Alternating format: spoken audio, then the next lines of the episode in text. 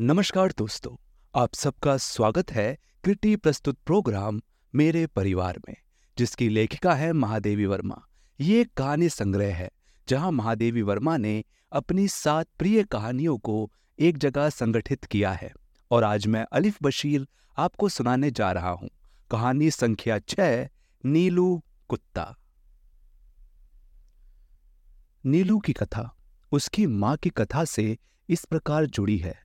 कि एक के बिना दूसरी अपूर्ण रह जाती है। उसके अल्पसेशियन माँ उत्तरायण में लूसी के नाम से पुकारी जाती थी। हिरणी के समान वेगवती साचे में ढली हुई देह, जिसमें व्यर्थ कहने के लिए एक तोला मांस भी नहीं था। ऊपर काला आभास देने वाले भरे पिताब रूम, बुद्धिमानी का पता देने वाली काली पर छोटी आँखें, सजग खड़े कान और सघन रोएदार तथा पिछले पैरों के टखनों को छूने वाली लंबी पूछ। सब कुछ उसे राजसी विशेषता देता था। थी भी वो सामान्य कुत्तों से जरा भिन्न। अल्पसेशियन कुत्ता एक ही स्वामी को स्वीकार करता है। यदि परिस्थितियों के कारण एक व्यक्ति का स्वामित्व उसे सुलभ नहीं होता तो वो सबके साथ सैचर जैसा आचरण करने लगता है। दूसरे शब्दों में, आदेश किसी का नहीं मानता। परंतु सबके स्नेहपूर्ण अनुरोध की रक्षा में तत्पर रहता है। लूसी की स्थिति भी स्वच्छंद सहचारी के समान हो गई थी।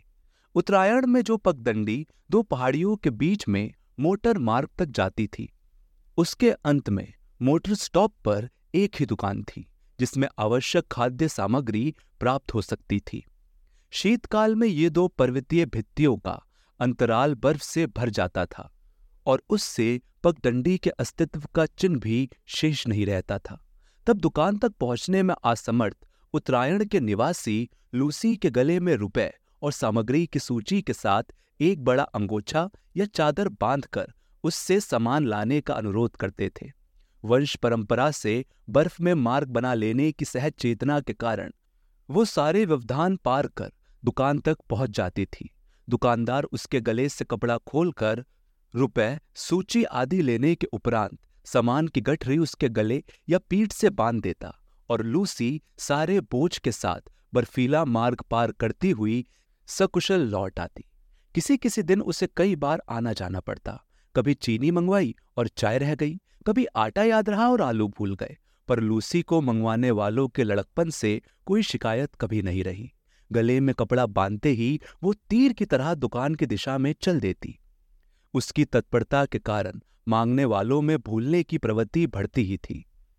एक दिन किसी अधिक ऊंचाई पर बसे पर्वतीय ग्राम से बर्फ़ में भटकता हुआ एक बुटिया कुत्ता दुकान पर आ गया और लूसी से उसकी मैत्री हो गई। उन दोनों में आकृति की वही भिन्नता थी, जो एक तराशी हुई सुडोल मूर्ति और अनगढ़ शिलाखंड में होती है, परंतु दुर्दिन के साथ होने के कारण वो सहचर हो गए। उन्हीं सर्दियों में लूसी ने दो बच्चों को जन्म देकर अपनी वंशवृद्धि की, किंतु उनमें से एक तो शीत के कारण मर गया और दूसरा अपनी ही जीवन ऊष्मा के बल पर उस टिटुराने वाले परिवेश से जूझने लगा। शीत ऋतु में प्रायः लकड़बग्गे ऊँचे पर्वतीय अंचल से नीचे उतर आते हैं और बर्फ़ में भटकते हुए मिल जाते हैं। वैसे तो ये हिंसक जीव कुत्ते से कुछ ही बड़ा होता है परंतु कुत्ता इसका प्रिय खाद्य होने के कारण रक्षणीय की स्थिति में आ जाता है। सामान्य कुत्ते तो लगड़बग्गे को देखते ही स्तब्ध और निर्जीव से हो जाते हैं।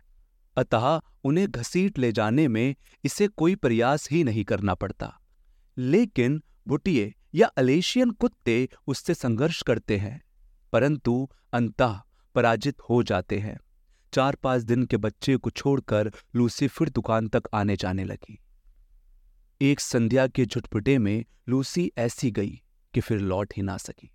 बर्फ़ के दिनों में साँझ ही से सघन अंधकार घिर आता है और हवा ऐसी तुषार बोझिल हो जाती है कि गंध भी वाहन नहीं कर पाती। इसी वजह से शीतकाल में कुत्ते लकड़बग्गे की आने की गंध पाने में असमर्थ रहते हैं और उसके अनायास आहार बन जाते हैं।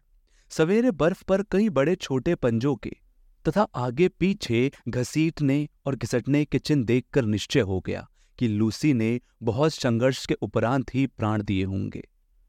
बर्फ़ पर रक्त के पनीले धब्बे ऐसे लगते थे, मानो किसी बालक की। ड्राइंग पुस्तिका के सफ़ेद पृष्ठ पर लाल स्याही की दावत उलटती गई हो।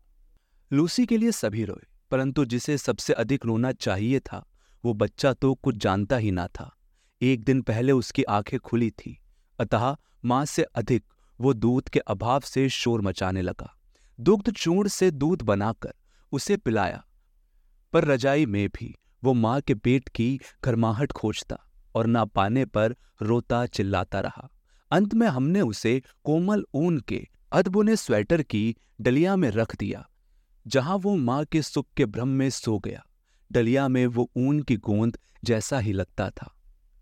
आने के समय उसे अपने साथ प्रयाग लाना पड़ा। बड़े होने पर देखा कि वो अपनी माँ के समान ही विशिष्ट है।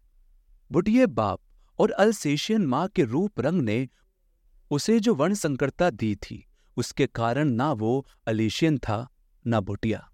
रोमों के भूरे, पीले और काले रंगों की मिश्रण से जो रंग बना था, वो एक विशेष प्रकार की छुपा छाही हो गया था। धूप पड़ने पर एक की झलक मिलती थी, छांव में दूसरे की। और दिन के उजाले में तीसरे की। कानों की चौड़ाई और निकेलेपन में भी कुछ नवीनता थी। सिर ऊपर की ओर अन्य कुत्तों के सिर से बड़ा और चौड़ा था और नीचे लंबोतरा पर सुडोल। पूछ अल्पसेशियन कुत्तों के पूछ के समान सघन रोमों से युक्त, पर ऊपर की मुंडी कुंडलीदार थी। पैर अल्पसेशियन कुत्तों के पैरों के समान लंबे और पंजे पुटियों के समान मज़बूत, चौड़े और मुड़े हुए नाखून से युक्त थे। शरीर के ऊपर का भाग चौड़ा, पर नीचे का पतले पेट के कारण हल्का और तीव्र गति का सहायक था। आँखें न काली थी, न भूरी और न कंजी। उन गोल और काली कोर वाली आँखों का रंग शहद के रंग के समान था, जो धूप में तरल सुनहला हो जाता था और छाया में जमे हुए मघु सा पारदर्शी लगता था। आकृति की विशेषता के साथ उसके बल और स्वभाव में भी विशेषता थी। ऊँची दीवार को भी वो एक छलांग में पार कर लेता था। गले का स्वर इतना भारी, मंद और गूंजने वाला था कि रात्रि में उसका एक बार भौंकना भी वातावरण की स्तब्धता को कंपित कर देता था। अन्य कुत्तों के समान खाने के लिए ललियाते रहना, प्रसन्नता व्यक्त करने के लिए पूछ हिलाना, कृतज्ञता ज्ञापित करने के लिए चाटना याचना के दीन भाव से स्वामी के पीछे पीछे घूमना, अकारण भौंकना, काटना, आदि गुणों का उसमें सर्वथा अभाव था। मैंने अनेक कुत्ते देखे और पाले हैं, किंतु कुत्ते के दैन्य से रहित और उसके लिए अल्पभय धृपा से युक्त मैंने केवल नीलू को ही देखा था। उसके प्रिय से प्रिय खाद को भी यदि फेंक कर दिया जाता तो वो उसकी ओर देखता भी नहीं। खाना तो दूर की बात है। यदि उसे किसी बात पर झड़क दिया जाता तो बिना बहुत मनाए वो मेरे सामने ही ना आता। विगत बारह वर्षों से उसका बैठने का स्थान मेरे घर की बाहरी बरामदा ही रहा, जिसकी ऊपरी सीढ़ी पर पोट्रिको के सामने बैठकर वो प्रत्येक आने जाने वाले का निरीक्षण करता रहता। मुझसे मिलने वालों में वो सबको पहचानता था। किसी विशेष परिचित को आया देखकर वो धीरे धीरे भीतर आकर मेरे कमरे के दरवाजे पर खड़ा हो जाता। उसका इस प्रकार आना ही मेरे लिए किसी मित्र की उपस्थिति की सूचना थी। मुझसे, आ रही हूँ। सुनने के उपरांत वो पुनः बाहर अपने निश्चित स्थान पर जा बैठता। ना जाने किस सहज चेतना से वो अपरिचित या असमय आए व्यक्ति को जान लेता था। फिर उस आए मेहमान का घंटी बजाना, नौकर का आकर समाचार ले जाना आदि वगैरह देखता रहता था। कुत्ते भाषा नहीं जानते, ध्वनि पहचानते हैं। नीलू का ध्वनि ज्ञान इतना विस्तृत और गहरा था कि उससे कुछ कहना भाषा जानने वाले मनुष्य से बात करने के समान हो जाता था। बाहर या रास्ते में घूमते हुए यदि कोई उससे कह देता कि गुरुजी तुम्हें ढूंढ रही थी तो वो विद्युत गति से चार दीवारी कूद कर मेरे कमरे के सामने आदेश की प्रतीक्षा में आकर खड़ा हो जाता। फिर कोई काम नहीं है। जाओ, कहने के पहले वो मूर्ति व्रत एक स्थिति में ही खड़ा रह जाता। कभी कभी मैं किसी कार्य में व्यस्त होने के कारण उसकी उपस्थिति जान ही नहीं पाती थी और उसे बहुत समय तक बिना हिले डुले खड़ा रहना पड़ता था। हिंसक और क्रोधी पुटिये बाप और आखेट प्रिय अल्पसेशियन माँ से जन्म पाकर भी उसमें हिंसा प्रवृत्ति का कोई चिन्ह नहीं था। तेरह वर्ष के दीर्घ जीवन में भी उसे किसी पशु पक्षी पर झपटते या मारते नहीं देखा गया। उसका यह स्वभाव मेरे लिए ही नहीं, सब देखने वालों के लिए आश्चर्य की घटना थी। मेरे बंगले के रोशनदान में अक्सर गोरैया तिनकों से घोंसला बना लेती है। मुझे उनके घोंसलों को उजाड़ना अच्छा नहीं लगता। कालंतार में अंडों और पक्षी शावकों की सृष्टि बच जाती है। कुछ कुछ अंकुर जैसे पंख निकलते ही वो पक्षी शावक उड़ने के असफल प्रयास में रोशनदान से नीचे गिरने लगते हैं। इन दिनों नीलू उनके सतर्क पहरेदार का कर्तव्य संभाल लेता था। उसके भय से कोई भी कुत्ता बिल्ली उन नदान उड़ने, गिरने वालों को हानि पहुँचाने का साहस नहीं कर पाते थे। कभी कभी बहुत छोटे पक्षी शावकों को पुनः घोंसले में रखवाने के लिए वो उन्हें हौले से मुँह में दबाकर मेरे पास ले आता था। जब तक रोशनदान में सीढ़ी लगवाकर मैं उस बच्चे को घोंसले में पहुँचाने की व्यवस्था ना कर लेती, तब तक वो या तो बड़ी कोमलता से उसे दबाए खड़ा रहता या मेरे हाथ में देकर प्रतीक्षा की मुद्रा में देखता रहता। सवेरे नियमानुसार जब मैं मोर, खरगोश आदि को दाना देने निकलती, तब वो चाहे जाड़ा हो, चाहे बरसात मुझे दरवाजे पर ही मिलता और मेरे साथ घूमता। पक्षियों के कक्ष में दो फुट ऊँची दीवार पर जाली लगी हुई है। नीलू दीवार पर दोनों पंजे रखकर खड़ा हो जाता और अपनी गोल आँखें घुमाकर प्रत्येक कक्ष और उनमें रहने वालों का निरीक्षण परीक्षण करता रहता। उसके इस नियम में कभी भी व्यतिक्रम नहीं पड़ा। उसका रात का कर्तव्य भी स्वेच्छा स्वीकृत और निश्चित था। सबके सो जाने पर, वो गर्मियों में बाहर लॉन पर और सर्दियों में बरामदे में तख्त पर बैठकर पैरादारी का कार्य करता। रात में कई कई बार वो पूरे कंपाउंड का और पशु पक्षियों के घर का चक्कर लगाता रहता। रात चाहे उजाली हो, चाहे बादल गरज रहे हों, चाहे आंधी चल रही हो, उसके चक्कर को विराम नहीं था। रात के सन्नाटे में उसके मंद, गंभीर स्वर से ही हम अनुमान लगा पाते थे कि वो किसी कोने में पहरा दे रहा है। खरगोश, धरती के भीतर सुरंग जैसे, लंबे और दोनों ओर द्वार वाले बिल खोद कर उसमें रहते हैं। एक रात मेरे खरगोश बिल खोदते खोदते पड़ोस के दूसरे कंपाउंड में जा निकले और उनमें से कई जो इस अभिनय में अगुआ थे, जंगली बिल्ले द्वारा शत विशत कर दिए गए। सुरंग से बाहर जाने वालों का जो हाल होता है, उससे भीतर रहने वाले अनजान रहते हैं। अतः एक के पीछे एक निकलते हुए खरगोशों में सभी को या तो मरचर्री या श्रृगाल का आहार बन जाना पड़ा। किंतु उनके सौभाग्य से पहरे के नित्य क्रम में घूमते हुए नीलू ने संभवता पत्तियों की सरसराहट से सजग होकर चार दीवारी के पार देखा होगा और शीत की, कोहराचन रात की, मालीन चांदनी में भी उसने खरगोशों के संकट को पहचान लिया होगा। उसके दूसरी ओर कूदकर पहुँचते ही बिल्ला तो भाग गया, परंतु खरगोशों को बाहर निकलने से रोकने के लिए वो रात भर ओस से भीगता हुआ सुरंग के द्वार पर खड़ा रहा। ये परोपकार नीलू के लिए बहुत महँगा पड़ा, क्योंकि उसे सर्दी लग जाने से निमोनिया हो गया और कई दिनों तक इंजेक्शन, दवा आदि का कष्ट झेलना पड़ा।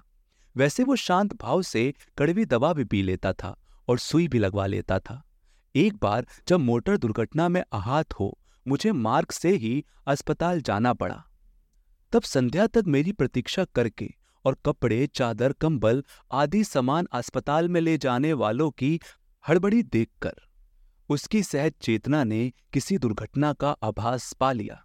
जो भी उस संध्या को मेरे बंगले पर पहुँचा, वो नीलू की, विषादमयी, निश्चेष्टा मुद्रा देखकर विस्मित हुए बिना नहीं रहा। जब तीन दिन तक उसने ना कुछ खाया ना पिया, तब डॉक्टर से अनुमति लेकर उसे अस्पताल लाया गया।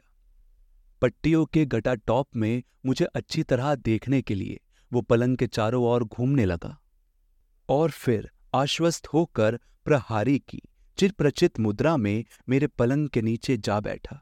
दो घंटे बाद बहुत समझाने पुचकारने के उपरांत ही उसे घर पहुँचाया जा सका। तब से हर दूसरे दिन अस्पताल ना ले जाने पर वो अनशन आरंभ कर देता। इस प्रकार अस्पताल में भी वो नियमित रूप से मिलने आने वालों में गिना जाने लगा और डॉक्टर, नर्स सब उससे परिचित हो गए। नीलू को चौदह वर्ष का जीवन मिला था और जन्म से मृत्यु के क्षण तक वो मेरे पास ही रहा। इसलिए उससे संबंधित यादगार घटनाओं की संख्या बहुत अधिक है। कुत्तों में वो केवल कजली के समाप्य से ही प्रसन्न रहता था। परंतु कजली और बादल एक क्षण के लिए भी एक दूसरे से अलग नहीं रह सकते थे। इसलिए नीलू बेचारा एकाकी ही रहा। जीवन के समान उसकी मृत्यु भी दैन्य से रहित थी। कुत्ते की मौत मरना कहावत है, लेकिन अगर नीलू के समान शांति से कोई मृत्यु को प्राप्त कर सके तो ऐसी मृत्यु मनुष्य को भी प्राप्त होनी चाहिए। मेरे पास अनेक जीव जंतु हैं, परंतु जिसके बुरा मान जाने से मुझे चिंता हो ऐसा अब कोई नहीं है। तो दोस्तों, ये थी कृति प्रस्तुत प्रोग्राम मेरे परिवार की कहानी संख्या छह नीलू कुत्ता, जिसकी लेखिका है महादेवी वर्मा। और ये कहानी आपको सुनाई अलिफ बशीर ने। अगर आपको कहानियाँ सुनना पसंद है तो क्रिटी के साथ बने रहें, क्योंकि यहाँ अनेक लेखकों की अनेक कहानियाँ आपको सुनने को मिलेंगी। और अगर आप हमारे आने वाले सभी कार्यक्रमों की जानकारी सबसे पहले चाहते हैं तो हमें इंस्टाग्राम पर क्रिटी डॉट ऐप पर फॉलो कर लें।